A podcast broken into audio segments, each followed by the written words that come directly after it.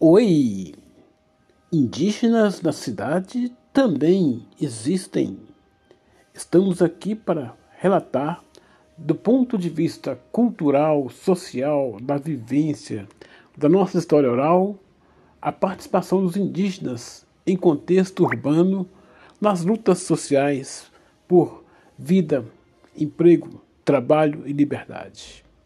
Os indígenas nas cidades possuem alta qualidade de informação, em elaboração de textos, em desenhar, em falar de forma poética, em pinturas, nas grafias, na culinária.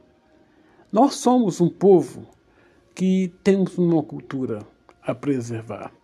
Por isso é fundamental que estejamos unidos em torno de um projeto social.